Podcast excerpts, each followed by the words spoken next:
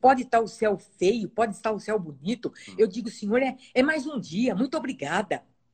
Eu só tenho a agradecer. Quando vocês não estão aqui, os irmãos vêm para trazer é o pão, é o leite, é o café, é o queijo. Então eu fico pensando, meu Deus, isso é, é, é o Senhor que faz. Então, em todas essas coisas, nós somos mais do que vencedores.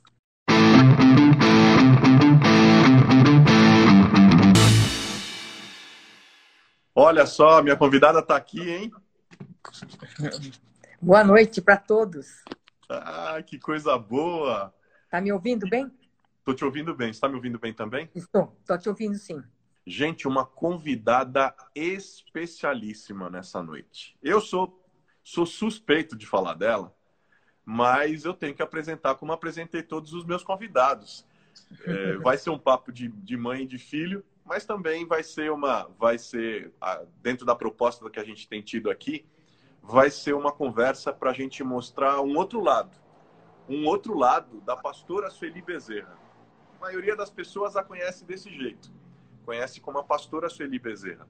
Mas hoje a gente quer falar um pouco da Sueli, daquilo que Deus tem feito na vida da Sueli, da bênção que a vida da, da, que a vida da Sueli tem sido na nossa vida, nós da sua família, dos filhos, enfim, do meu pai, do marido e da nossa comunidade. Bom, é importante é. falar, alguma, falar algumas coisas da minha mãe que são que são é, que, que resumem um pouco a vida dela. Ela está casada há 54 anos com o pastor Carlos Alberto Bezerra, com meu pai. É, nós somos uma família em que eles têm, nós somos três filhos, como eles costumam dizer, três filhos naturais quatro sobrenaturais e milhares de outros filhos e filhas espirituais. São, até o presente momento, que a gente sempre precisa dizer isso, 16 netos, 54 anos de ministério pastoral. Desde 79, junto com meu pai, eles coordenam, dirigem e presidem a Comunidade da Graça em todo o Brasil. Ela já publicou, ela também é escritora, já publicou cinco livros, o último é o destaque, que é Os Segredos de Deus para você, que foi publicado pela editora Thomas Nelson, que é um livro brilhante da minha mãe.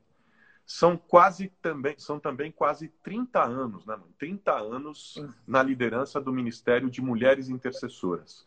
Ministério que reúne mulheres em todo o país, intercedendo pela nação, intercedendo por suas famílias, enfim, mulheres que se reúnem regularmente orando, aliás, orando incessantemente por esses motivos. Aliás, tem uma brincadeira na família e na, e na comunidade em que as pessoas dizem que se a gente esquecer de orar, não tem nenhum problema, porque a pastora Sueli ora por ela e por todos nós. Mas, enfim, mãe, bem-vinda, boa noite. Muito, muito, Obrigada. muito bom te ter aqui. Pra e eu queria, também. começar, eu queria começar do começo.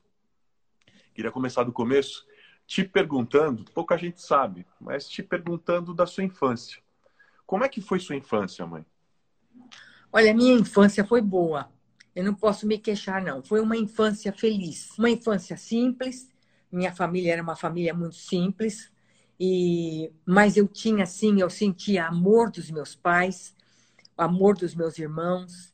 E eles viviam uma vida, assim, bem equilibrada, como marido e mulher eu podia sentir o amor deles, o cuidado do meu pai com a minha mãe a vida toda. Eh, tem coisas assim, por exemplo, que eu me lembro que ele levantava todas as manhãs e fazia café e ia levar para ela na cama. E depois é que ela levantava. Mas nesse meio tempo ele já tinha dado café para a gente, arrumado para nos levar para a escola. Então ele foi durante muito tempo pela própria doença que ela teve, né? Ele foi pai e mãe. Eu louvo a Deus pela vida do meu pai, já de saudosa memória dele e dela, mas foram assim batalhadores, foram pais queridos e que influenciaram muito na vida dos seus filhos, com toda a simplicidade deles, mas eles deixaram na nossa vida assim eh, marcas muito importantes, né, de honestidade, de sinceridade, de transparência, de, de temor a Deus. Então isso para mim ficou muito marcado. Então, eu posso dizer que eu tive uma, uma infância feliz, né? E quando a, a gente fala de infância, mãe, tem algum tem algum quadro, tem alguma memória especial, tem alguma história que vocês que assim é que a primeira que te vem na cabeça quando a gente fala de infância? Assim, que eu gostava muito de passar os dias assim com as minhas tias, né? E eu chegava lá na casa delas, a primeira coisa que eu ia era no, na, no armário delas, que elas tinham várias bijuterias e joias, e eu ia lá para pegar e a minha avó dizia: vai brincar, faz isso. Eu falo: não, mas eu vou brincar de escritório. E eu colocava brincos, colocava as joias delas e tudo, e ela, minha avó ficava assim, minha avó era uma mulher enérgica, ela ficava na porta olhando, e aí, um dia eu olhei bem para ela e disse: Eu vou chamar a Rádio Patrulha para prender essa avó. Então, isso ficou muito marcado para mim. Porque eu queria chamar a Rádio Patrulha para prender a avó que estava de olho na minha vida. Mas foi um tempo bom. Ou seja, você já, era, você já era braba de criança. Já, já. Não era flor que se cheire, não. Mas foi bom. Foi um tempo muito agradável. Eu lembro, eu tenho boas lembranças. e a história com o pai? Como é que começa, como é que começa essa história de, de amor, de amor da sua vida? Confessa assim. aqui, mãe, confessa aqui só para mim, só para mim. Quem é que deu o primeiro passo? Foi você que começou a paquerar o pai? Ou foi Meu... ele que começou a te paquerar primeiro? Essa história é velha. Foi ele que começou. Mas ele fala que fui eu. Entendeu? Por isso que eu tô te provocando. Não, foi, realmente foi, foi ele, mas foi um encontro assim de, de paz, sabe? Porque eu estava, eu, eu tinha namorado um rapaz que não era cristão e que meus pais não queriam. E eu, nesse aspecto, eu fui muito obediente. Porque quando meu pai disse, ele não deu muita explicação, ele só falou para mim: olha, eu não quero esse, você com esse moço porque não me agrada, né? Ele também não era um moço assim cristão. E, e eu perguntei, mas por que não? Porque esse moço tem coisas na vida que não serve. Mas ficou nisso a conversa, né? E também não dava muita explicação e eu acatei a ordem dele, tudo deixei. E foi nesse tempo em que eu conheci realmente o seu pai, né? Eu conheci quando ele estava, ele fazia o seminário e eu tinha, na época, 16 anos, né? E ele estava com 18 para 19 anos. E, então, ele fazia o seminário e eu também estava ali é, junto. Então, quando ele começou a fazer as pregações, porque todo final de semana, cada aluno tinha que ir numa determinada igreja e tinha que fazer a pregação. Mas tinha que levar algum convidado. E ele começou a me convidar. Só que convidou a primeira vez, convidou a segunda, e eu fiquei assim, um pouco preocupada. Né? E aí, então, ele conversando comigo e tudo, ele disse: Olha, aprecio muito o seu jeito, sua maneira de ser, seu interesse. E papai foi nesta conversa que nós começamos a desenvolver não só uma amizade, mas também um namoro. Entre namoro e casamento, deu, deram dois anos, né? Eu casei com 18 anos, eu o conheci com 16 e casei com 18 anos e ele tinha 21 para 22 anos. Mas foi uma, uma época boa, porque eu também pude ver nele uma pessoa assim séria, uma pessoa comprometida é, e que tinha os mesmos desafios meus, né? De ir para o ministério, que eu já tinha consciência, é, e tinha convicção de que realmente Deus me queria no ministério. Então, para mim, foi assim muito importante. Eu tinha a convicção de que ele era a pessoa de Deus para mim, ele tinha essa convicção, e assim a gente casou. Né? Você está falando de uma coisa de. Você está falando de uma coisa que me fez lembrar outra coisa. Você está falando da questão da sua convicção é, é, e do chamado da vocação para o ministério. É, eu sei que tem uma história onde, é, em que você é, tinha um desafio muito grande, se identificava demais com o Sim. exército da salvação. Sim. Sim. Aliás, o pai, nenhuma nem duas vezes, sempre te provocou é, ao longo da vida, falando: olha, você, eu acabei roubando você do exército da salvação, porque Oi. eu convenci você a, a casar comigo. Como é que foi essa história, mãe? Essa história foi o seguinte: eu sempre é, tive assim uma inclinação, um chamado para trabalho social. Uhum. E nesta época, o Exército da Salvação tinha um trabalho muito bonito. Eles tinham o amparo maternal, tinha também o trabalho, é, a gente chamava naquela época de inferninho, mas vamos dizer, era uma balada, era uma boate, era uma coisa assim, em que eles entravam à noite e lá eles então evangelizavam uh, jovens que muitas vezes estavam drogados, bêbados, né? Eles pegavam as pessoas da rua e também levavam para um determinado lugar que eles tinham lá. Então, era um trabalho assim que chamava muito atenção. E eu era apaixonada por aquilo, né? E eu queria, porque queria entrar, trabalhar nesse, nesse campo, mas eles só aceitavam quando a gente completava é, 18 anos. Então, nesse tempo, eu tinha na época 16, eu não podia. E foi nesta época que eu conheci seu pai, né? E também tinha outra regra que se eu quisesse entrar aos 18 anos, eu teria que me casar e namorar com alguém deles lá dentro. Pois é. Né? Geralmente, uma patente maior. Né? Então, já eu, a minha vida já estava comprometida. E aí, então, eu não tive a condição de realmente desenvolver isso no meu ministério. Deus tinha outro propósito, né? E nunca deixou de, de, de eu desenvolver o meu ministério em outras áreas né? Mas realmente eu tinha assim uma inclinação muito grande para trabalhar com eles. Isso é aí é você, aí você, você é, desiste desse caminho, Sim. mas mantém a vocação, se casa com o pai e vocês iniciam um ministério juntos, né? Sim. É, quais foram os seus primeiros trabalhos no ministério? Quais foram as primeiras ações? Aonde você começou? É, é, é, que recordações você tem daquela época? Bem, quando eu comecei é, com ele, eu comecei assim trabalhando como secretária, porque ele trabalhava uh, na área de mocidade. Ele era presidente da mocidade. E era mais um casal conosco, que na época era o Gary e a Leslie, que foram inclusive nossos discipuladores, né? Foi um tempo muito bom, de muito aprendizado, mas começaram a vir os filhos. E com isto, como ele viajava muito, ficava muito difícil para eu acompanhá-lo, porque alguém teria que ficar, né? Eram pequenos, então, nos lugares que eu podia ir, eu ia, né? Uhum. Às vezes num acampamento, às vezes num lugar próximo, uma viagem próxima, eu ia. Mas se não, às vezes fora do país, ia passar muitos dias fora, então não havia possibilidade. Então ele ia e eu ficava. Foi um tempo que eu hoje vejo que foi de preparo para mim também, né? Porque o ministério não é fácil, né? Principalmente quem está à frente de uma igreja. É algo difícil. E mesmo porque a minha maturidade naquela época, a experiência de vida que eu tinha, então era completamente diferente. Então, eu fiquei assim de um tempo ao lado dele ajudando, mas nunca perdendo aquela ênfase que eu tinha de chamado para o ministério. Quando podia, fazia, quando não podia, não. Comecei a trabalhar com alguns grupos de mulheres nisto, né? Mulheres da própria igreja, que a gente chamava de grupo missionário de mulheres, então de senhoras. Então eu trabalhava ali, mas aí eu fui encaminhando também para a oração, para a uhum. intercessão, né? trabalhei uma época com crianças na favela.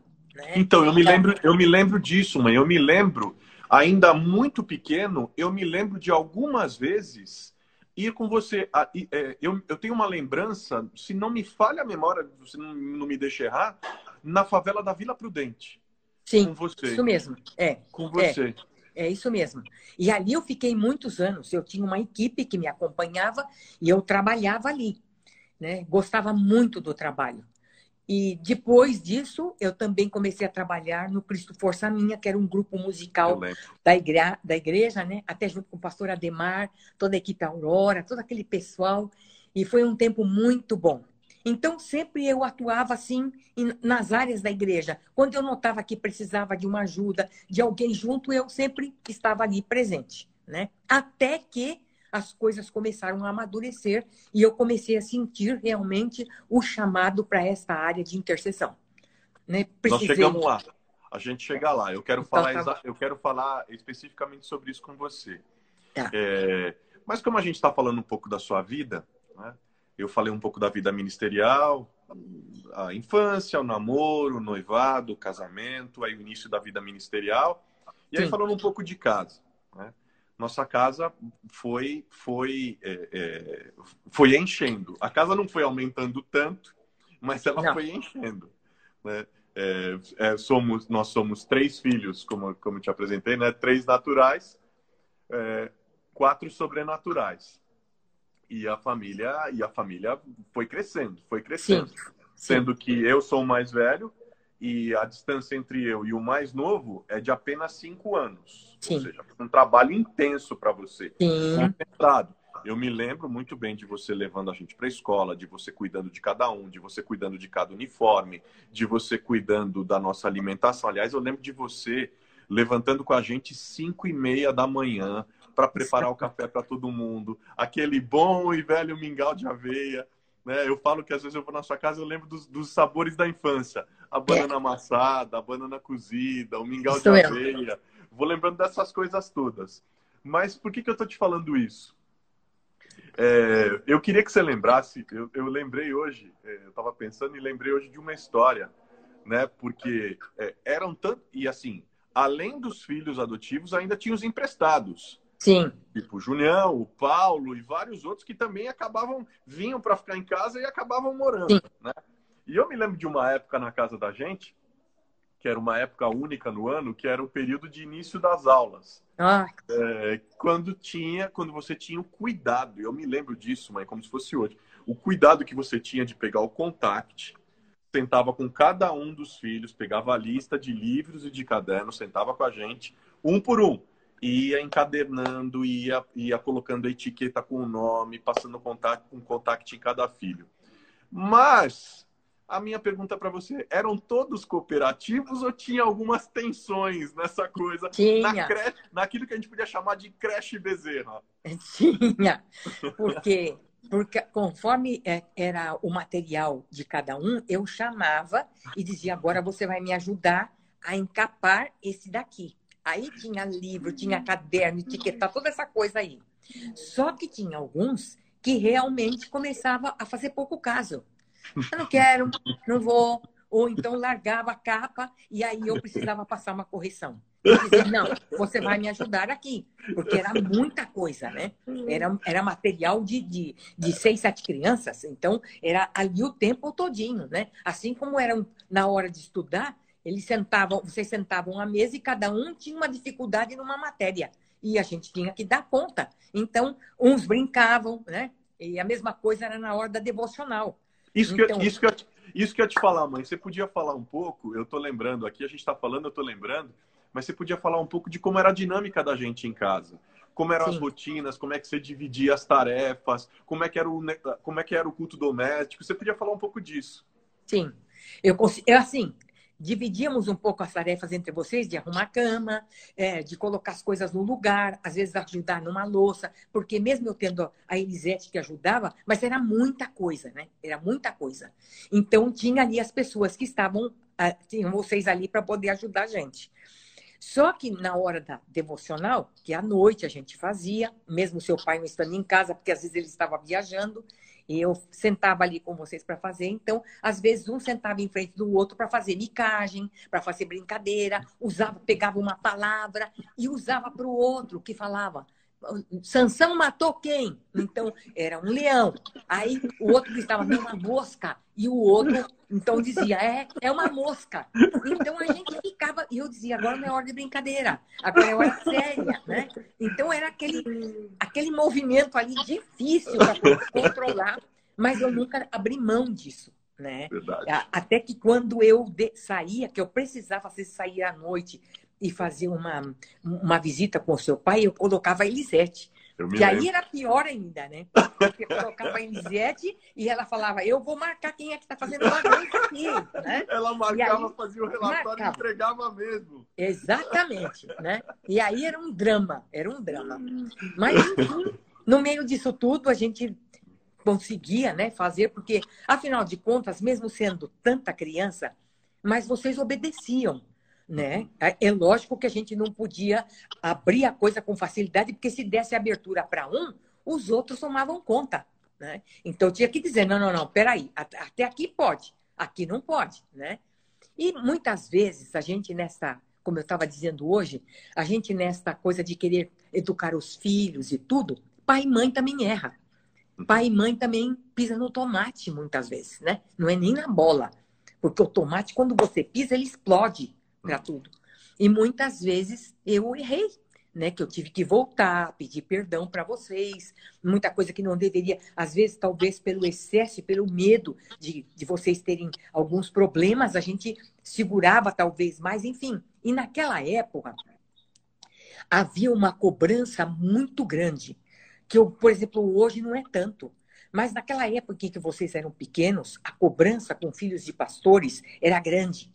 E eu sentia essa responsabilidade, porque eu via, por exemplo, quando eu ouvia determinados uh, comentários, por exemplo, quando dizia assim: ah, tá vendo? Ah, a fulano faz isso porque a mãe é uma irresponsável. Então, eu tinha que ir para a igreja com sete arrumadinhos, vestido e botando papel e lápis na mão de cada um e dizer: ninguém sai daí, né? Fica todo mundo aí. Às vezes quem ameaçava sair era você. E batia o pé assim no chão, como quem diz, eu já não aguento mais, quero ir embora.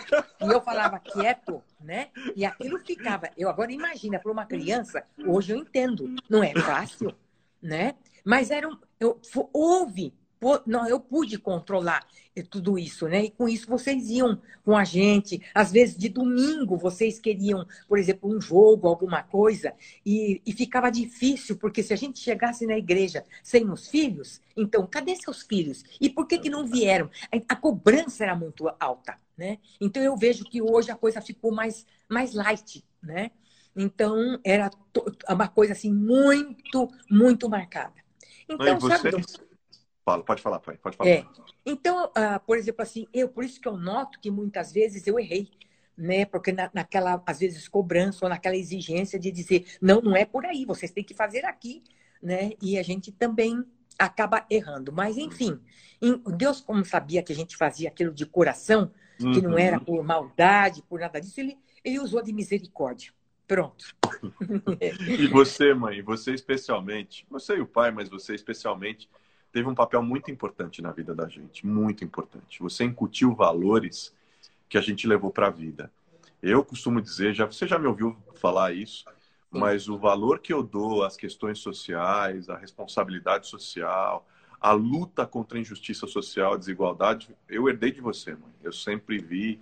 Aliás, eu me lembro, como eu estava te falando, eu me lembro de ainda pequenininho de ir com você na favela, de a maneira com a qual você cuidava daquelas mulheres, daquelas crianças, o, o, o quanto você se dedicava àquelas pessoas. Sim. Depois, adotando crianças, que, que para mim não existe, não existe é, é, é, ação de impacto social mais forte e de maior custo pessoal do que abrir a sua própria casa e, e acolher outras crianças como filhos. É, então você teve um papel fundamental e você incutiu na gente os valores da palavra de Deus. Você, você sempre nos estimulou a memorizar a palavra. Eu me lembro de você contando para a gente as histórias bíblicas. Me lembro dessa dedicação e acho, mãe, que das coisas que eu mais me lembro, que eu mais me lembro de você, que mais me marcaram, especialmente na minha adolescência, é, é era o seu interesse, era o seu interesse pelas nossas coisas. E não era por um filho você é, nos via cada um de uma forma diferente na sua singularidade. É, você, eu me lembro de você, eu era mais velho, eu já eu, eu me lembro ali 16, 16 para 17 anos quando eu passei na faculdade de medicina, já com outros interesses, meus irmãos mais novos, tal. Mas eu me lembro de você sentada na cama comigo, às vezes que eu estava estudando, é, se interessando pelo que eu estava estudando, perguntando como eu estava, perguntando da, da, da, da, minha namorada ou não, perguntando como é que eu estava, minhas questões espirituais, enfim, você sempre foi é, muito presente. Eu tenho uma gratidão imensa, mãe. Agora, você também, é, você sempre foi o, o, o, o, coração, o coração escancarado da casa. Ou seja, você sempre foi, a gente sempre chamou você de Madre Teresa do Tatuapé você foi colocando gente para casa. Eu me lembro que a gente, nós éramos três, daqui a pouco éramos quatro, e aí cinco, e aí seis, e aí sete. Só que a casa não crescia na mesma proporção. Né? Então era cama, aí virou beliche, aí virou triliche. Aí chegou uma hora que a gente falou para você, mãe, não dá mais. Mãe, não é. cabe mais, por favor. Mas é. você, mãe, se você tivesse uma casa grande, você pudesse escolher, quantos filhos você teria? 10, 20, 30? Qual que é o número? Sim, eu acho que ainda teria pego mais, porque eu, eu que estava falando é o seguinte, hoje eu penso assim, quando eu os vejo, por exemplo, casados, com filhos, né, estudaram, têm a sua vidinha, eu fico pensando assim, eles poderiam estar na rua, eles poderiam hoje ser perdidos. Então, o pouco que eu fiz, porque se cada um de nós fizéssemos isto um pouquinho, muito, muitas crianças não estariam desamparadas. Que é um trabalho difícil, é. Não é fácil, porque muitas vezes, é, e a maioria das vezes, é assim: você os adota como filhos. Porque isso, para uma mulher, a mulher tem isto, ela adota como filho. Mas nem sempre eles adotam a gente como mãe, porque eles tiveram uma decepção muito grande. Né? A própria mãe que gerou abandonou. Então, eu sou capaz de entender isso. Mas, então, esta, essa, é, é, isso é muito difícil. Né? Agora, eu creio que a gente faz isso por compaixão. Uhum. Se você não tiver compaixão num trabalho desse, você não faz. Porque você vai ter que despender horas, trabalho, você vai ter que deixar de ter muitas coisas, como eu tive que renunciar a muitas coisas, e vocês também tiveram que renunciar. Talvez muitas vezes vocês não entendiam. Porque, por exemplo, vocês não passaram por determinados problemas que eles passaram. Uhum. Eles chegaram num lar que mais, bem ou mal, mas era um lar Sim. equilibrado. Sim, nunca Agora, teve violência. Não, não. Agora eles vieram de violência, né? De, de dormir em determinados orfanatos e botarem fogo na cama deles, eh, de mentir para eles, né? De enganar, de, de fazer, de cortar cabelo, de é, machucar pele. Então, tudo isso. Então, por causa, levantavam à noite muitas vezes em sobressalto, gritando que eu tinha que levantar da minha cama e eu tinha que acudi-los. Então, com vocês eu não precisava isso. Talvez isso de acudir, muitas vezes para os filhos naturais, fica um pouco difícil de entender, porque também são crianças. E diz, poxa, estão ocupando o lugar meu com a minha mãe, né? Ou com o meu pai. Então, eu também vi que vocês, nesse aspecto, também dividiram um quarto, dividiram guarda-roupa, dividiram roupa, dividiram brinquedos. Então, também foi uma coisa que vocês aprenderam a dividir, né? Não só nós, como vocês também. E, e para mim foi uma lição muito grande, né? Porque eu fiz aquilo e eu sentia que era um momento, porque eu não fui buscar. Eles vieram na minha mão. Então eu cria que era uma maneira, era Deus colocando ali e dizer, escuta, e agora? O que, que você vai fazer com essas crianças? Né? Então, nesse aspecto, eu pensando, é, é, é, vale a pena, vale a pena, sabe? Apesar da luta, da dificuldade, e que não é um trabalho tão fácil, né? Hoje, quando as pessoas perguntam para mim, eu digo, pense bem, porque você vai precisar ter uma estrutura, porque realmente, se a pessoa não tem uma determinada estrutura emocional e estrutura não, não é de lar, de família, não, arrebenta com tudo. Arrebentam eles e arrebenta a gente. Né? Mas graças a Deus, eu também vejo a boa mão do Senhor, que nos deu graça e sabedoria para trazê-los até aqui. E eu louvo a Deus por tudo. Tem uma outra passagem na nossa vida, mãe, que eu sei que teve um impacto muito grande em você. Sim. E foi o acidente do Ronaldo.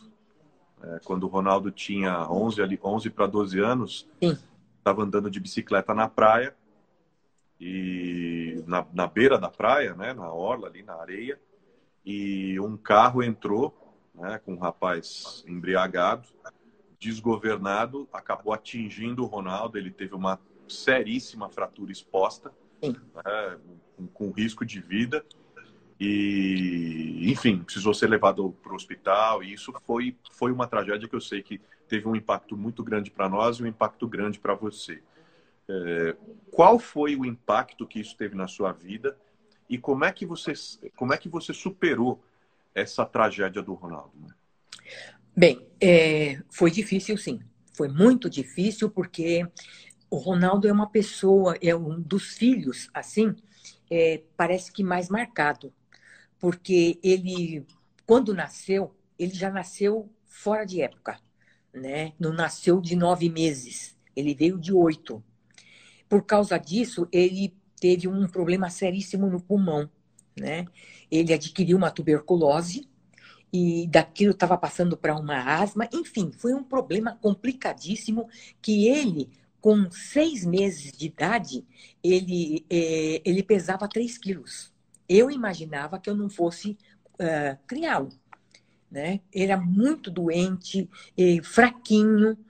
E, então, ali já foi um marco na vida dele. E, graças a Deus, através da oração que seu pai e o pastor Antunes fizeram numa manhã na, na escola bíblica dominical, até naquela época, ele foi curado. E que de um mês para o outro, ele adquiriu o dobro do, do peso que ele tinha.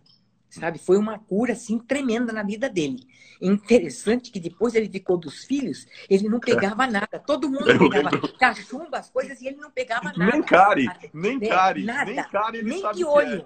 É. Nem que olho, que às vezes pegavam na escola, ele falava, por que, que todo mundo pega e eu não? Nada pegava nele, né? É. Mas aí, nessa idade dele, ele justamente contraiu, né? Esta, esse problema sério, brincando na praia, férias. Esse moço estava drogado, bêbado, entrou lá dentro da água, pegou ele e o Cláudio. Só que o Cláudio teve tempo de escapar e saiu fora. Ele não, porque o cara veio por trás, então não deu tempo dele sair e, enfim, é, liquidou. Ele teve uma fratura muito feia de exposta, né, da tibia e do perônio e também do olécrano que ele quebrou, né, moeu o olécrano que é este osso aqui nosso do cotovelo, né? E, enfim, quando me avisaram, eu fiquei desesperada, porque eu encontrei um menino todo ensanguentado, com a perna toda jogada e aberta e todo cheio de areia, né? E foi uma situação difícil, porque numa praia, em Itanhaém, naquela época não tinha recurso nenhum. E eu tive que pegar uma ambulância e levá-lo até a Santa Casa de Santos. Mas nesse ínterim ele ficou praticamente quatro horas sem recurso, perdendo muito sangue e mesmo até com porque a praia tinha ali fezes de animal, né? Então de infeccionar tudo. Ele correu riscos mesmo. E quando o médico chamou e me disse, olha, ele vai, nós vamos operar, vamos fazer de tudo, mas eu quero dizer para a senhora que a primeira febre que ele tiver, nós vamos ter que amputar a perna dele para cima um pouco do joelho, me mostrou até o lugar, ele vai ter que ficar sem essa perna. Eu, na época, fiquei muito apavorada, porque eu disse, senhor, o senhor me deu um filho perfeito. E o senhor não deu filhos para nós para perturbação. E eu creio que o Senhor, ele é uma bênção na nossa vida.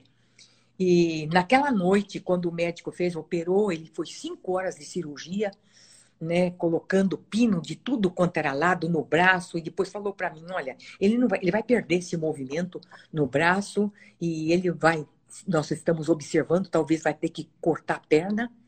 E eu fiquei esperando é, 24 horas, 72 horas, aquela coisa toda que você, como médico, sabe disso.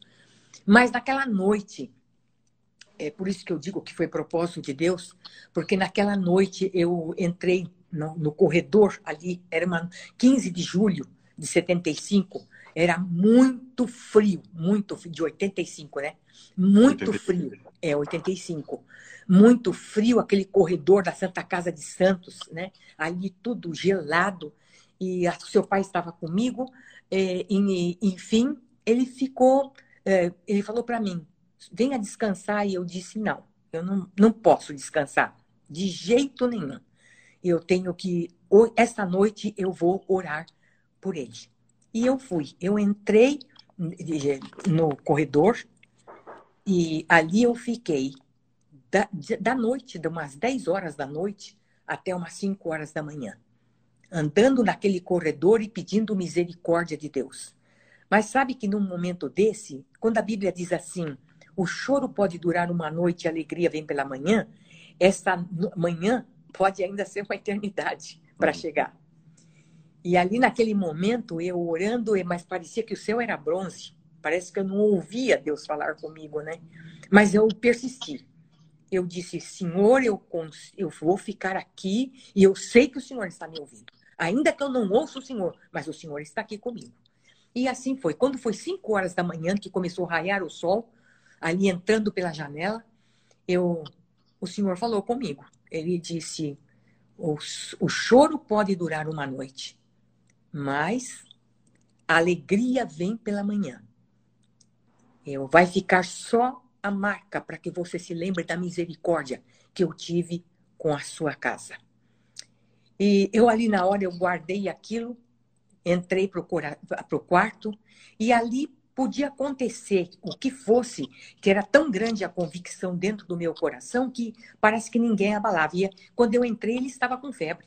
Entrei com febre, precisou chamar, e eu, eu chamou o médico, e o médico disse: Olha, eu vou dar a chance até amanhã, mas pelo que tudo indica, nós vamos precisar amputar a perna dele. E eu dizia, comigo eu dizia: Não vai, porque o senhor já operou. Né? E aí, dentro daquele quadro todo, resumindo isto, dentro daquele quadro todo, eu continuei persistindo e dizendo: Senhor, eu creio na tua palavra e creio que o Senhor tem poder. E quando foi no outro dia que o médico ia voltar para dar resposta, ele transpirou, transpirou, a febre foi embora e ele ficou completamente livre. O médico chegou e disse: Olha, nós vamos fazer aqui. Ele vai precisar de enxertos. Ele fez quatro cirurgias de enxerto ósseo no braço e tudo, e vai demorar, e foi um ano, assim, na cadeira de roda, naquela luta toda, naquela luta toda, mas o que aconteceu foi que no final de um ano, quando fomos tirar o gesso, ele disse: Olha, eu vou dar para você o um endereço da onde ele vai precisar usar uma bota ortopédica, porque vai dar diferença de uma perna para outra. De mais ou menos, eu perguntei para ele, ele falou: de uns 3, 4 centímetros vai dar. E aí eu fui para lá e ele disse: Ó, oh, mãe, você está anotando? Eu disse: É, tá bom, sim, tá certo. E aí, quando chegou lá, tirou, ele mandou o Ronaldo deitar e mediu uma perna e a outra igual. Não é possível. E mede igual outra. Aí mandou ficar em pé, a mesma coisa. Ele disse: É, pelo que eu estou vendo, não deu diferença. É interessante, mas porque costuma dar. E eu disse para ele: É que o médico que operou faz o serviço perfeito. Eu disse para ele, né? Ele me deu uma risadinha porque acho que ele imaginou que fosse ele, né? Mas não, era o senhor mesmo que tinha feito. Mas ali nasceu Mulheres Intercessoras. Foi ali que o Senhor colocou o desejo no meu coração e foi ali que começou Mulheres Intercessoras, que nós estipulamos a partir do ano de 97, mas a verdade começou ali, em 85 porque foi ali que comecei a experimentar isso e, e, Deus foi dando graça e fui falando com as mulheres e muita gente também foi apresentando esta, né, recebendo cura e libertação em tudo isso. E eu comecei a ver e o Senhor me levou. E a visão que ele tinha me dado era de orar pela nossa nação. Na época também aparecer passando por situação difícil, e ele me deu um quadro, né, difícil, de mulheres correndo com seus filhos e a, eram ruas estreitas e escuras, né? E assim ele dizia: assim está a nação. E eu tenho visto até hoje que a gente tem orado e tem buscado a Deus, mas eu vejo às vezes as pessoas dizem: é, mas vocês oram, oram. E aí, olha a situação que está. Pois é. Primeiro, que as profecias precisam se cumprir, não é verdade? Segundo, porque muitas vezes nós mesmo, quando, como como pessoas, seres humanos, às vezes tomamos rumos errados e achamos que Deus tem que arcar com, as, com os nossos erros. E não é possível. Então, o nosso dever é orar. Mas quem vai mudar a situação, até mesmo nessa pandemia que nós estamos vivendo, eu entendo que tem os médicos, tem cientistas e que eles estão estudando, que estão procurando uma vacina e um remédio, mas eu quero dizer que o basta vem do Senhor.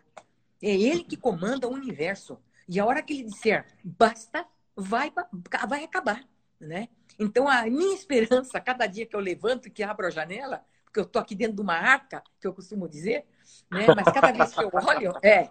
Só que eu costumo dizer que essa minha arca tem janelas do lado. A de Noé não, né? Tá em cima. Para ele Ótimo, mãe, eu tinha pensado nisso. É, é verdade.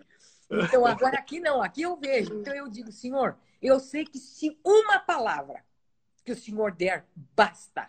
Acabou. Esse vírus vai para onde ele veio, né? Porque é um vírus maligno, não é verdade? A morte de uma pessoa com um vírus desse é horrível, por asfixia, né? Então eu não creio que isso venha de Deus. Ele está permitindo, mas para despertar a igreja, né? Muitos estão voltando, muitos estão sendo salvos e eu creio que nós não seremos o mesmo depois dessa pandemia. Deus está abrindo as portas para um grande avivamento. E eu creio, eu vou ver isso, né? Eu creio que talvez seja o último avivamento, mas que ele vai abrir as portas para isso, nós vamos provar. Eu provei um pouquinho do último que tinha acontecido né? Então, é, é, foi dali que eu nasci e que a minha experiência com Deus veio. Então, por isso, talvez, essa minha esperança, essa minha vontade de ver um novo avivamento, porque é uma benção, é uma benção, né? E eu creio que essa, isso aí tem que começar na minha vida. Mãe, uma outra coisa que pouca gente sabe, um outro aspecto da sua vida que pouca gente sabe.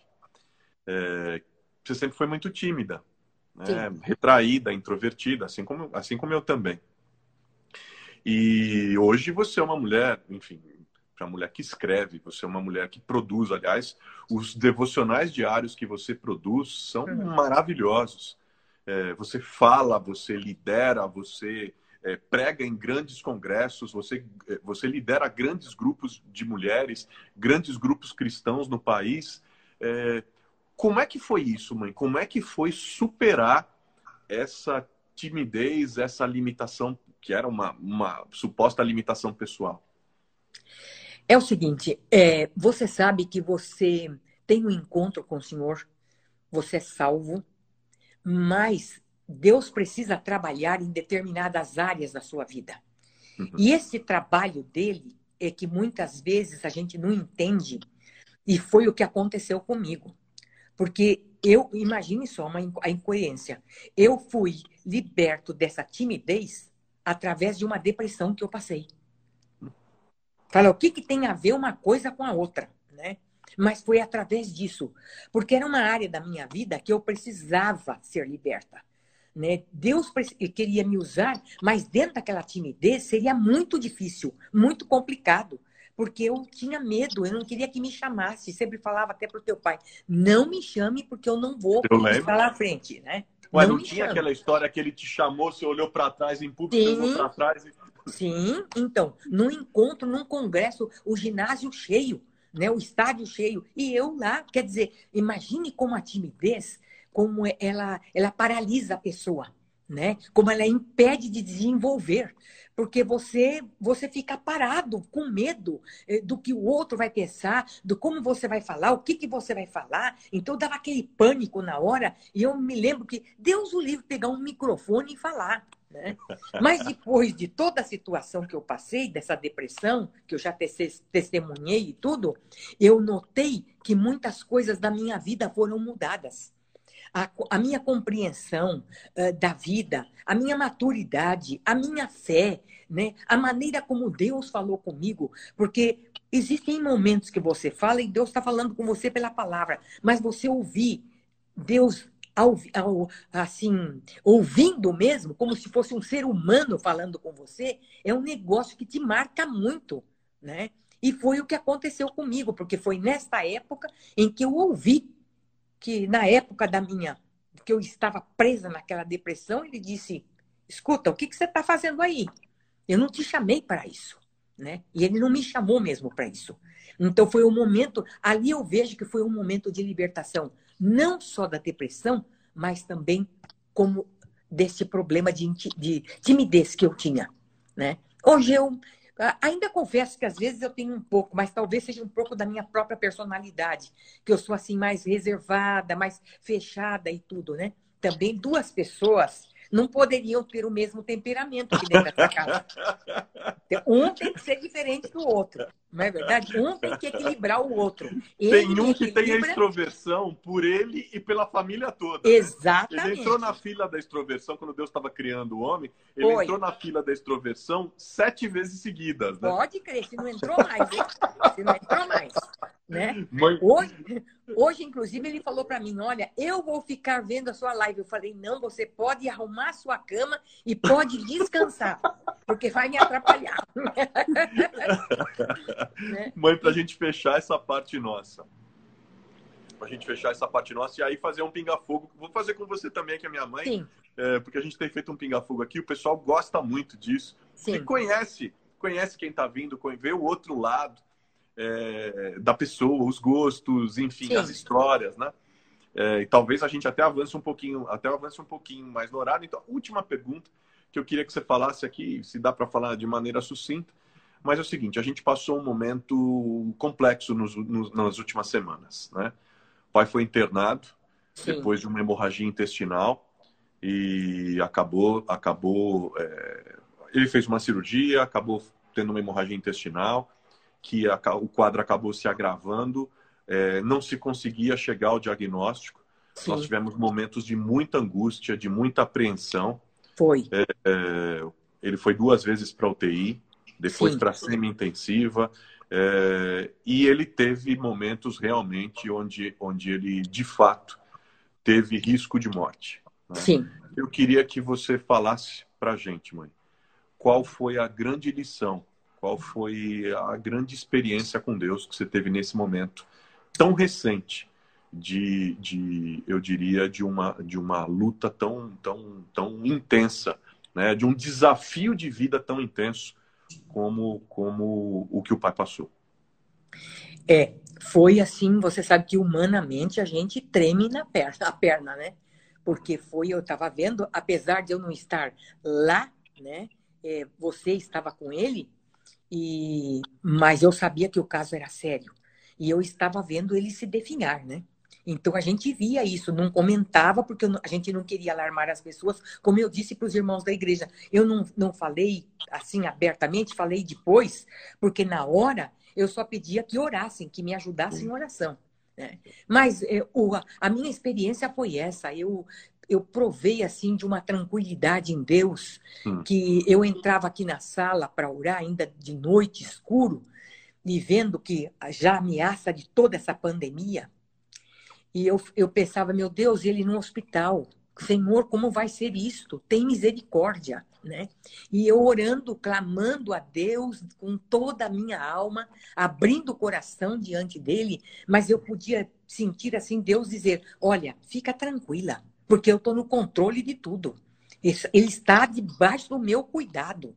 Então, e eu pude ver isso, porque até a transferência de um hospital para o outro na hora exata, um médico especialista nisso que a gente nem conhecia, né? Foi cair na mão do médico e mais me, me chamou mais atenção que o dia que ele saiu do hospital lá o Einstein fechou as portas para todo tipo de cirurgia só para cuidar do coronavírus. Então, até nisso, Deus foi cuidando, em todo aspecto, né? Da vida dele, do cuidado. E eu dizendo, eu sentia que não era o momento que Deus ia levá-lo. Uhum. Mas eu dizia, Senhor, eu, por favor, cuide dele, porque eu não posso estar lá. Mas eu, eu estava aqui e pedia para alguns irmãos que estavam juntos comigo, orando e clamando, mas cada vez que eu entrava nesse processo de oração, eu sentia paz e eu sentia uma força que não era minha, né? Porque humanamente a gente falando, a gente não tem, mas eu sentia essa força que era dele, né? E quando ele veio para casa, bem como veio com você, né? E você disse, mãe, nós vamos precisar de um enfermeiro porque ele estava fraquinho. Até para andar. Ele Tomou cinco bolsas de sangue de transfusão. Sim, respirava com muita dificuldade, né? E quando eu vi isso, eu fiquei assim apreensiva, mas o Senhor era como o Senhor falava: eu sou o dono da vida, né? Eu tô cuidando dele. Ele é meu servo e eu tô cuidando dele. E olha, eu vou dizer para você, meu filho, eu levantava cada dia ele estava de um jeito. Né? Você viu que até pelos exames dele de sangue, de uma semana para outra, quase que dobrou. Né? Então, ele foi, foi, foi, que eu acredito até que a outro exame que ele for fazer vai já estar tá normal. Porque ele já está curado, já está disposto, os movimentos, já fazendo exercício físico, né? recuperou até dois quilos. Fazendo piada, fazendo, fazendo piada, piada, no pé dos outros, dando bronca. Sim, sim, porque ele perdeu 10 quilos e ele já recuperou dois, né?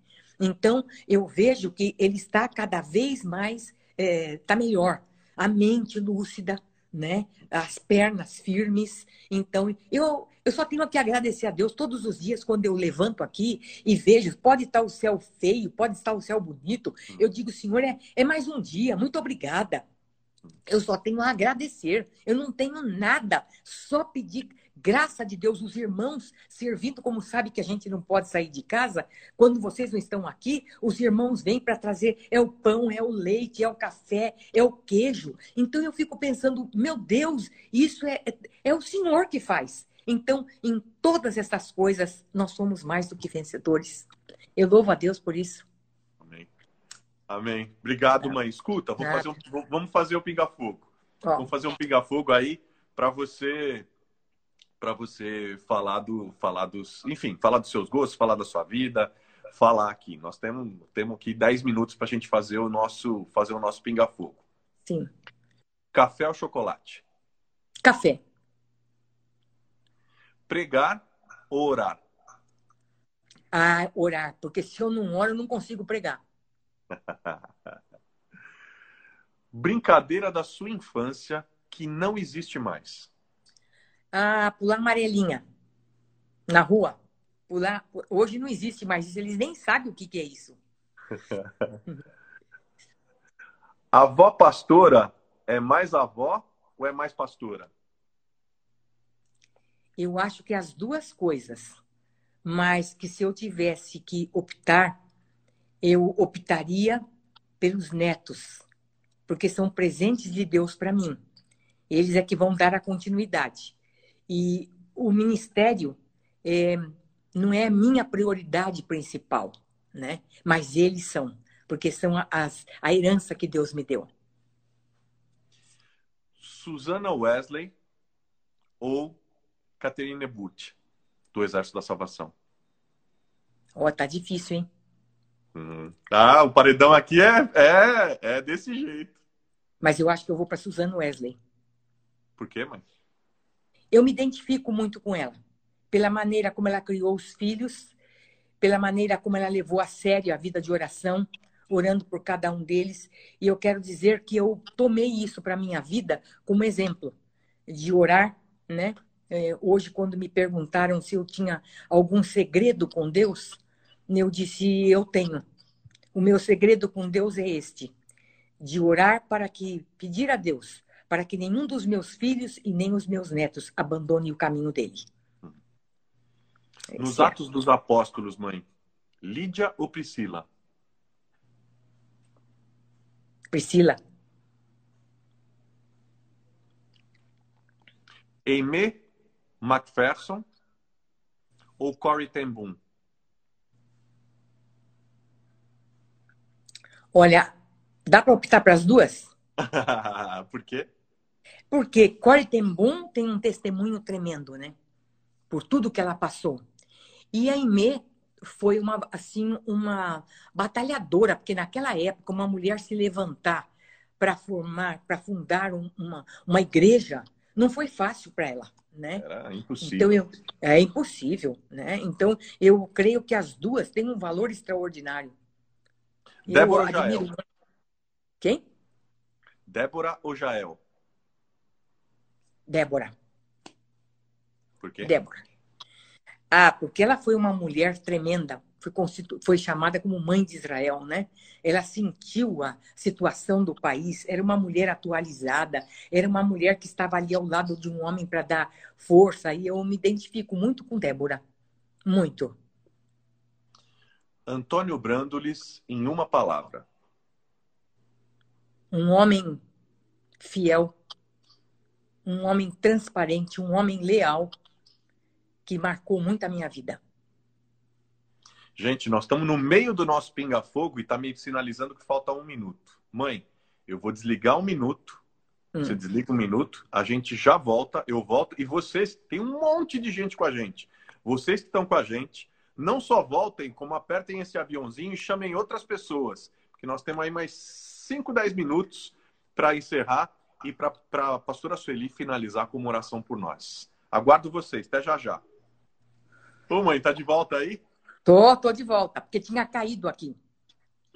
É que vocês, eu vou falar, vocês também não conhecem esse.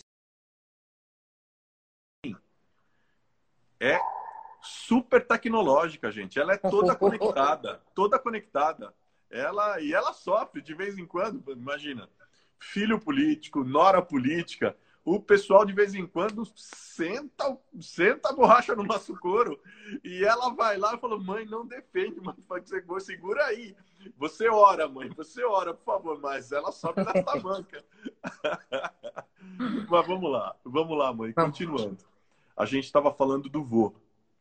Né? Sim. A gente estava falando do vô, foi bem quando, foi bem quando parou. É, é, e aí eu queria falar da avó. Vera Brandolis a mulher que marcou a minha vida em todos os sentidos. Eu tenho hoje a fé, eu tenho esse desafio de oração pela própria vida da minha mãe. Então, para mim, assim, é a mulher que foi o um modelo para mim. Hoje de saudosa memória. Tá com o senhor, tá melhor. Ser mãe é? É padecer no paraíso. não, é uma alegria muito grande. É, Para mim, não existe nada que possa substituir esse presente, essa dádiva que Deus nos dá. Ser intercessora é? Ah, é uma benção. É muita luta, porque quando você se propõe a orar, você sabe que é o inferno se levanta, né?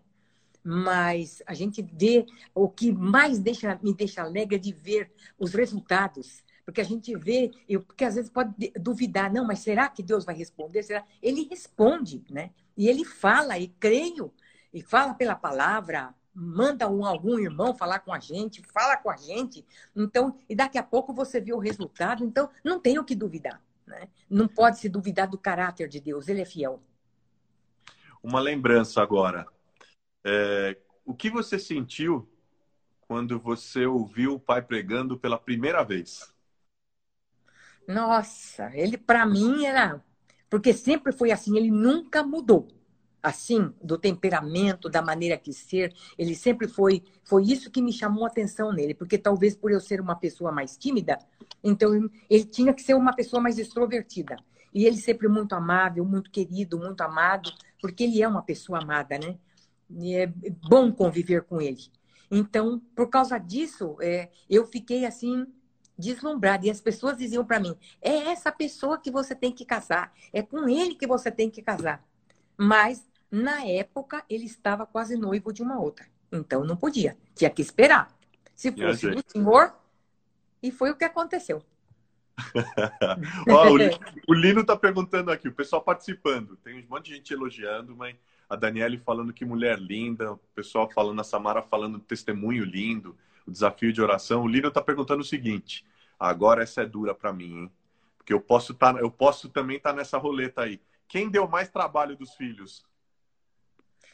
Olha, os filhos eram obedientes, é verdade. Mas tinham uns que eram mais impulsivos do que os outros.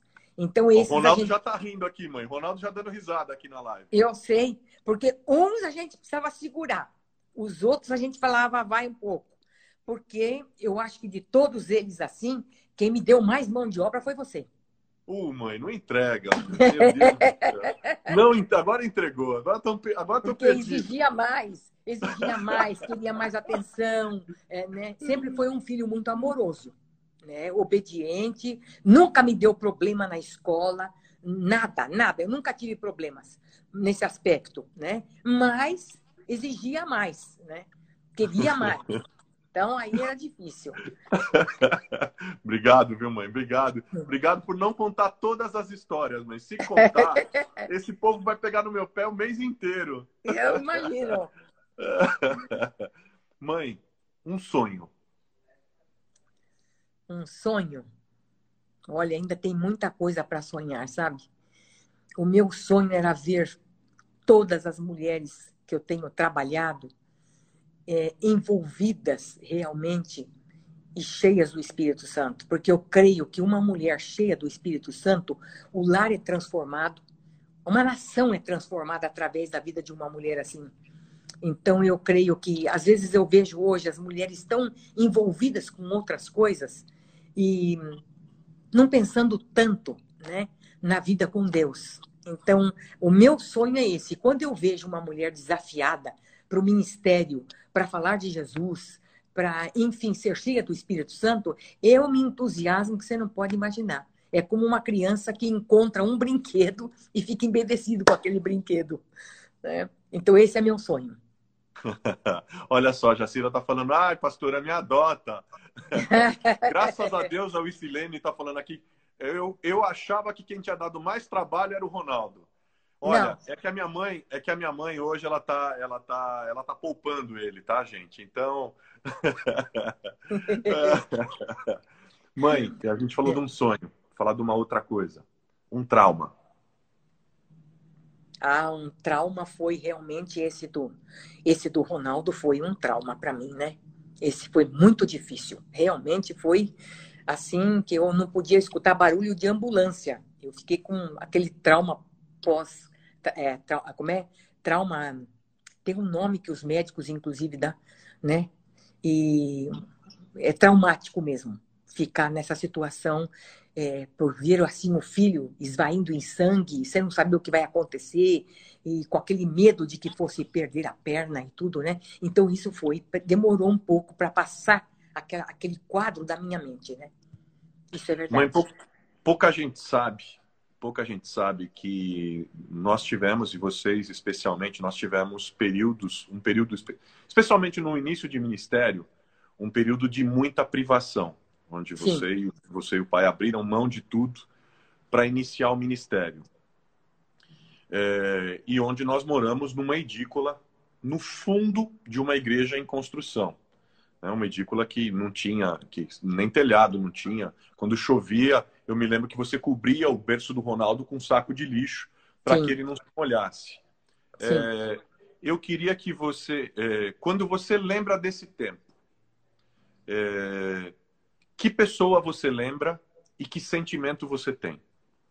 Olha, a pessoa que mais me ajudou nessa época foi a irmã Maria, de saudosa memória, mãe da, da Guida, da nossa querida Guida, né, que é uma da, dos pastores que, lá do, da, do registro. Porque ela que me acudia, por exemplo, eu não tinha o que comer na hora do almoço. Ela chegava e dizia para mim, mas eu tenho um pouquinho a mais de café, de, de arroz com feijão e giló frito. Eu me lembro que eu aprendi a comer giló com ela, porque você sabe que o giló é amargo, né? Eu costumo dizer que eu comia as ervas amargas, né? Mas, é, mas era para mim aquilo era maravilhoso de saber que ela estava ali para me ajudar, né? Às vezes, olha, eu fiz um cafezinho quentinho, ela levava porque ela sabia que dentro de casa eu não tinha. Eu tinha se me oferecessem, né? Eu tomava o café e não sabia como é que ia ser o almoço. E dá para vocês também. Então, foi uma época muito difícil, muito difícil. Então, hoje, quando eu olho essa situação que a gente está passando de segurar mais, de talvez ter uma vida assim mais ajustada, isso para mim não é necessidade, não, não é novidade, porque eu, lá atrás eu já passei por tudo isso. E nunca faltou nada. Então eu creio que agora também não vai faltar, nem para mim, nem para os irmãos, porque eu tenho orado pelos irmãos também. Os irmãos e os irmãos da comunidade, os pastores, tenho orado por eles, para que nada falte para eles né? Que a gente não precise dispensar ninguém, mandar ninguém uhum. embora, porque eu creio que Deus vai suprir todas as necessidades. Uhum. Mãe, um conselho que a Sueli de hoje daria para a Sueli aos 20 anos de idade? a maturidade agora é diferente, né? que vale a pena andar com Deus essa caminhada com ele é tremenda, é tremenda, né? Vale a pena. Eu fico muito feliz. Hoje eu olho muito para Edmei Williams, que para mim é um. Eu tiro o chapéu para essa mulher, pela vida, pelo exemplo, pelo testemunho. Eu me encanto com ela, né? Eu pelo também. trabalho que ela faz. Para mim, Edmeia é tremenda. É um exemplo de vida. Então eu fico vendo e eu penso assim, que se lá atrás eu tivesse tido uma pessoa que caminhasse assim comigo, né? Dentro dessa experiência, porque eu tive que ir cavando como se buscando tesouros, né? Eu encontrei, né? Preciso encontrar mais ainda. Mas é, é muito bom essa caminhada com Jesus. Eu não, eu não conseguiria andar sem Jesus na minha vida, de hipótese alguma. Uhum. 54 anos de casamento. Casamento é? Há cumplicidade, amizade, é, companheirismo, é, é, é amor, é proteção, e é ajuda, é colaboração, é lado a lado, é ombro a ombro. Isso é casamento. Se não, pode ser qualquer outra coisa. Mas casamento é isso para mim. Carlos Alberto Bezerra é? Ah, para mim, abaixo de Jesus, ele é, para mim, ele é tudo. É um marido querido, amoroso, é muito bom, é um homem bom. Beto é um homem bom um homem generoso como poucos eu vi na minha vida. É de uma generosidade tremenda. Ele pensa em todos, ele pensa se todos têm. A ponto, só para saberem, que nós estamos aqui, nós tínhamos possibilidade de ir para um outro lugar, ir para um sítio, irmãos oferecendo lugares para a gente ir. Mas ele diz assim: Eu quero ficar aqui. Eu disse: Por quê? Porque os meus filhos estão aqui, eles podem precisar de alguma coisa. Eu digo: Mas você não pode sair daqui de casa mas eu posso dar palavras para eles e posso ajudar. Então, ele é, esse o Beto, né? Então, ele é um homem realmente admirável, admirável. Mãe, tá todo mundo falando aqui um monte de coisas, mas eu vou, eu vou passar para você mais uma de quem está nos, de quem tá nos ouvindo. O seu versículo predileto. Meu versículo predileto. A Letícia, é. a Letícia Esmanhoto mandando um beijo, falando lindo, tia. Oh. Saudades de você. Outro beijo para ela. Mas é, o versículo meu predileto é aquele que realmente me tirou de uma depressão. Romanos 8,15. Não recebestes o espírito de escravidão, para viveres outra vez atemorizados, mas o espírito de adoção pelo qual clamamos Abba Pai. Essa palavra para mim, Abba Pai, é tremenda. Né? O paizinho querido, é o pai que me entende, é o pai que me atende que me segura nos braços, que nos momentos de luta, de dor, ele está ali junto comigo, ele não falha. Mãe, é... a última que é que a gente que eu tenho feito para todo mundo. Essa é o registro que eu faço para todo mundo. Todo mundo que passou por aqui, eu fiz a mesma pergunta, que é um registro que a gente deixa. Pandemia. Pandemia é Olha, eu vou dizer uma loucura, porque é uma coisa. Você, eu costumo dizer assim, como no nosso caso aqui, você deita e levanta e você não sabe o que vai acontecer aquele dia. E você não sabe quando vai se findar essa situação. A única coisa que eu peço a Deus, que o Senhor tenha misericórdia da periferia, dos moradores de rua, dessas pessoas, porque eles é que serão mais atingidos, daqueles que precisam sair para trabalhar e que pode pegar isto. E aqueles que estão na tenda de oxigênio, eu tenho absoluta certeza de que Deus pode tirá-los de lá, dar fôlego de vida, porque o fôlego de vida vem dele. Então, para mim, a pandemia é uma coisa terrível. É uma, é uma época em que mais nós precisamos nos aproximar de Deus já que a gente está falando em nos aproximarmos de Deus, já que a gente está falando com uma mulher inter... com uma mulher intercessora, eu queria encerrar então essa noite com uma oração sua, mãe. Ora por nós. Oro sim. Pai querido, como é bom poder te chamar de Abba Pai. Como esta palavra enche o nosso coração de gozo e de alegria. Muito obrigado pelo teu filho Jesus Cristo que deu a vida na cruz do Calvário. Muito obrigado pelo Espírito Santo que nos dirige em todas as horas, dando-nos sabedoria, mostrando o caminho, Senhor, sendo nosso professor. Muito obrigada. Só temos a agradecer a Ti nesta noite, porque temos a oportunidade e o privilégio de estarmos aqui, podendo invocar o Teu santo e bendito nome. E, Senhor, quando olhamos para essa pandemia, essa tristeza que tem assolado, Senhor, a humanidade. O mundo todo, não é só o nosso país, mas o mundo todo. Nós podemos dizer o seguinte: que nos sentimos acolhidos debaixo das tuas asas até que passem as calamidades, como diz a tua palavra. Ô Senhor, temos a segurança e a certeza de que nenhum mal nos sucederá e nem praga alguma chegará à nossa casa, porque o Senhor dará ordem para os teus anjos para nos guardarem, Senhor Jesus. Oh, Jesus, nós nos sentimos protegidos nesse momento. Mas eu te peço em especial, Senhor, pelos médicos, por aqueles que estão trabalhando, Senhor, no fronte, aqueles que estão, Senhor, até mesmo colocando a sua vida em risco, Pai. Guarde estas vidas dos enfermeiros, daqueles que limpam os hospitais, daqueles que dirigem a ambulância, da, do, Senhor, dos, daqueles que estão trabalhando na polícia, Pai amado, os bombeiros, Pai querido. Oh, Senhor, sejam guardados. E, Senhor, a sua fam a família de cada um deles da mesma forma, porque quantos riscos estão sofrendo. Senhor, mas eu te peço pelos moradores de rua, por aqueles, Pai amado, que não tem nem sabonete para lavar as mãos mãos, Pai.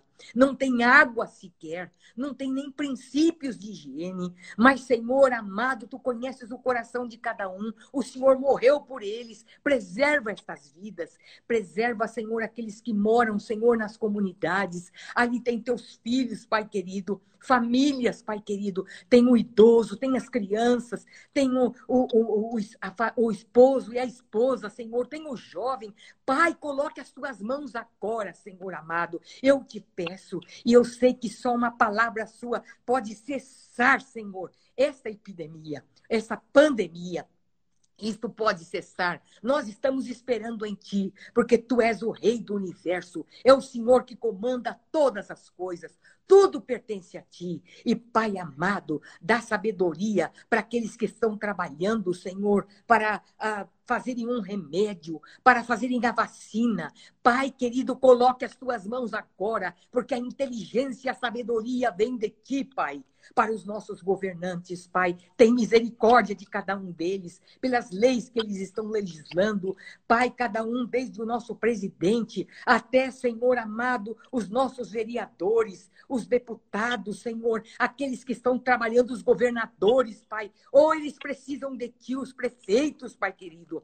o Bruno Cova, Senhor, com aquela enfermidade, coloque as mãos sobre ele, Pai, e tenha misericórdia da sua vida. Pai querido, eu te peço por cada um deles que toda esta briga, todo esse espírito de confusão que instalou-se no nosso país, isso seja dizimado desfeito pelo poder e autoridade do nome do Senhor Jesus Cristo, que haja entendimento entre eles e todo aquele que faz confusão, todo aquele que está causando dissensão entre as pessoas e entre os irmãos, sejam lá aonde eles estejam, Pai, sejam afastados, porque o Senhor abomina esse espírito. Eu te peço em nome do Senhor Jesus Cristo, da tua graça, derrama da tua graça sobre o nosso país, de leste a oeste, de norte a sul. Segura este país, que, Senhor, esta miséria não entre no nosso país, Pai, que não aumente mais o número de pessoas que estão precisando de alimento, Pai, e aqueles que precisam ser supridos, Pai. Usa os irmãos, como o Senhor tem usado a comunidade da graça e outras igrejas para estar distribuindo alimento, para estudar, que ninguém, Senhor, sinta falta de alimento. E aqueles que estão na tenda, Senhor, na tenda de oxigênio, agora, que teu espírito penetre, arranque-os de lá fôlego de vida de Jesus Cristo. Dá para ele, Senhor, para cada um, para cada um, Senhor, da vida e da saúde. Em nome de Jesus, eu te peço e já te agradeço para a tua glória. Amém. Amém. Amém. Amém. Amém. Mãe, muito obrigado, mãe. Muito obrigado. Você. Hoje eu dividi você um pouco com eles, né? Vocês Sim. entendem, vocês entendem é, é, por que, que eu sou tão abençoado na minha vida? Porque eu tenho uma mãe que ora. Aliás, eu sou eu sou um fruto vivo que demonstra o resultado das orações de uma mãe. Verdade. Eu sou eu sou fruto desse milagre do Sim. joelho da minha mãe no chão das orações dela. Eu Sim. e a minha família, eu, a Patrícia, as meninas somos muito Verdade. gratos. É, é assim como todos nós em casa. Obrigado pelo seu pela sua influência. Obrigado pelo seu legado espiritual. Obrigado pelos seus valores, pela sua força que Deus te guarde, te renove, te renove os sonhos, a força, o vigor nesses dias e te proteja, mãe. Muito obrigado. E a todos vocês que estiveram com a gente. Gente, muito obrigado. As, essa live, assim como todas as outras, elas estão sendo gravadas e elas estão disponíveis no meu canal no YouTube, que é youtube.com barra Carlos Bezerra JR Oficial. youtube.com barra Carlos Bezerra JR Oficial. Se você perdeu alguma live, se você quer indicar essa live para alguém, elas estão sendo todas gravadas e colocadas lá. Gente, olha só, mãe, um monte de gente aqui é, orando e pedindo a Deus que nos abençoe, abençoe a nossa Amém. família. A Elaine aqui manifestando gratidão, a Mércia dizendo que ama a gente, mandando um beijo para o pai, a Marisa, Amém. evangelista, Obrigada. a Cibele, do Paulo, do Paulo Lutero aqui, olha que coisa boa. Beijão para ela. Ai, que coisa boa. Que a Lola, tanta gente querida, o Valtinho, Saudades. a Isilda, a Kátia Santos, tanta, a Iraci Pereira, amada, a Eliane, ah, o Gedeon agradecendo também a você, mãe. Mãe, muito, Obrigada. muito obrigado. Gente, a vocês todos, uma noite abençoada, cheia de paz e de alegria. Um beijo. Para vocês também. Deus abençoe. Uma boa noite de repouso. Beijo, mãe. Beijo para você também. Ah, Cris Pretel, mãe. Acho que eu fui injusta. Cris Pretel mandando beijo também. É, a Cris é joia. Beijo, boa noite. Beijo, querido. Boa noite, querido. Deus abençoe. Amém.